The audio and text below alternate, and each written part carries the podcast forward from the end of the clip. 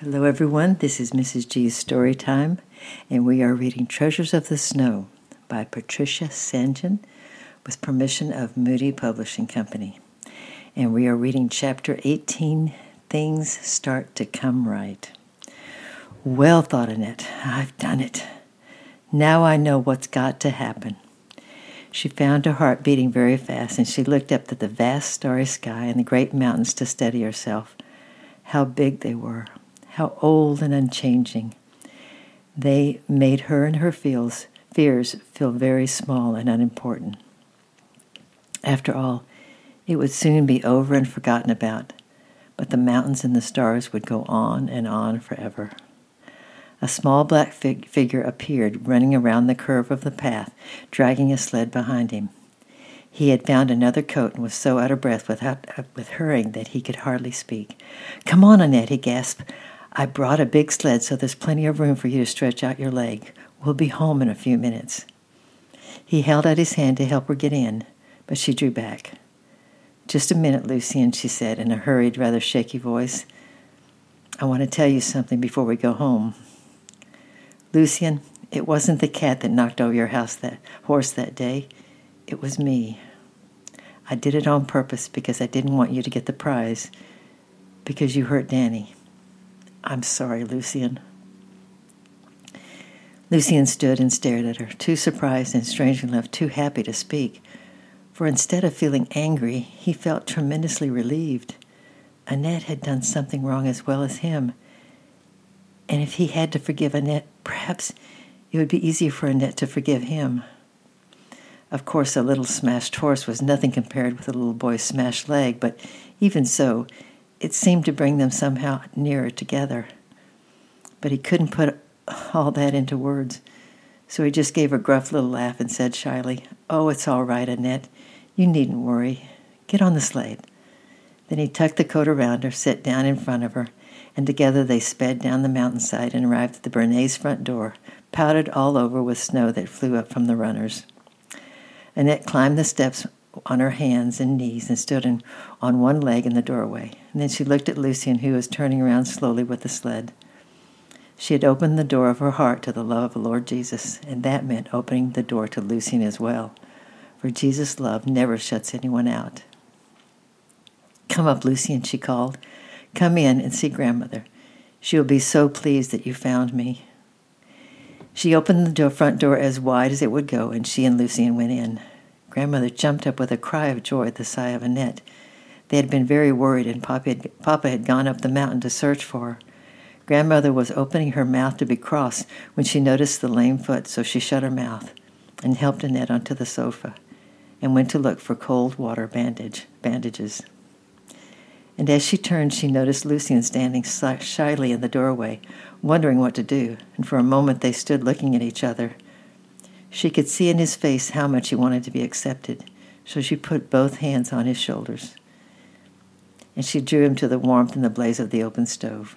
You're welcome, my child, she said firmly. Come and sit down and eat with us. The door opened again, and Papa entered, shaking the snow from his cloak. He had guessed Annette was safe, but he had seen the sled in the form of two children whizzing across the fields. When he had heard her story and scolded her a little for going so far alone at night, he too sat down by the open stove, and grandmother served out hot chocolate and crusty bread, thickly spread with golden butter. On top of each hunk, she placed a, a thick slice of cheese full of holes, and everyone sat munching in silence. A sleepy, contented silence. The warmth of the stove after the night air made them all feel drowsy. Lucien sat blinking at the flames and wished that this moment would last forever when suddenly the silence was broken by a strange scratching noise at the door. It's Claus! shouted Annette, and she sprang forward. Her bad foot held her back. It was grandmother and papa and Lucien who all opened the door at once. Claus marched into the room with his tail held proudly high, and in her mouth she carried a perfectly new, bland, blind tabby kitten. she took no notice of any of them, but walked straight across to the little bed where Danny lay sleeping and jumped up onto the feather quilt. She dropped her precious bundle as near as possible to Danny's golden head and then hurried back to the door and meowed. She'll be coming back with another, said Papa, letting her out. Then we had better leave the door open, said Grandmother. They all sat shivering in, in the icy dra- draft until Claus reappeared in a great hurry and dropped a white kitten with tabby smudges in the same place and streaked back into the light. Let's hope this will be the last, murmured Grandmother, thinking partly of the draft, draft and partly of life in a small chalet with Danny and more than three kittens. But nobody else said anything at all because their eyes were fixed on the door. Danny's Claus could do exactly what she wanted, no questions asked. Back she came around the corner of the barn, and this time she walked slowly and grandly. Her work was done. She carried in her mouth a pure white kitten, exactly like herself.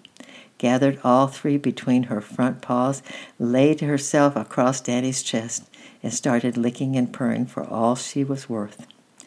Shut the door, Lucien, said Grandmother with a little sigh of relief. Pierre, you had better find a basket for all those cats. The child will suffocate. Papa chuckled. In the morning, Mother, he replied. Tonight they can stop where they are. Claus knows where they're welcome, and Danny won't mind. Very gently he moved Claus's right paw from Danny's chin, and then he went off to lock up the cowshed. Lucien got up to go, and he went over to Grandmother and held out his hand. I must go, he said simply, but thank you for letting me come in. I hope Annette's foot will soon be better. Grandmother, looking down into his face, held his hand for a moment in uh, both of hers. Yes, you must go, she replied, but you must come again. You will always be welcome. Annette said nothing about waking Danny because grandmother might have said no. But after all, a promise was a promise.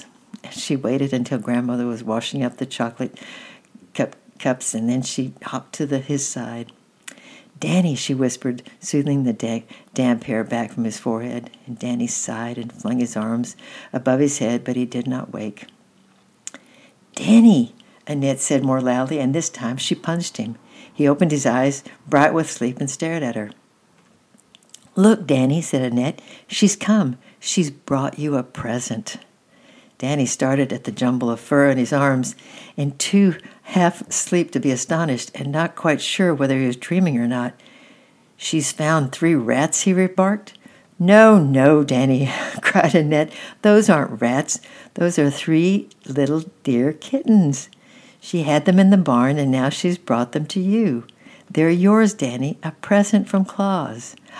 Danny blinked at him. I knew she'd come, he murmured. I asked God. Annette knelt by the bed and gathered the whole bundle of Danny and Claus and the kittens into his arms. I asked the Lord Jesus to come in, she whispered, and he did. That's two prayers answered tonight. But Danny did not hear. He had fallen fast asleep again with the tip of Claus's tail in his mouth.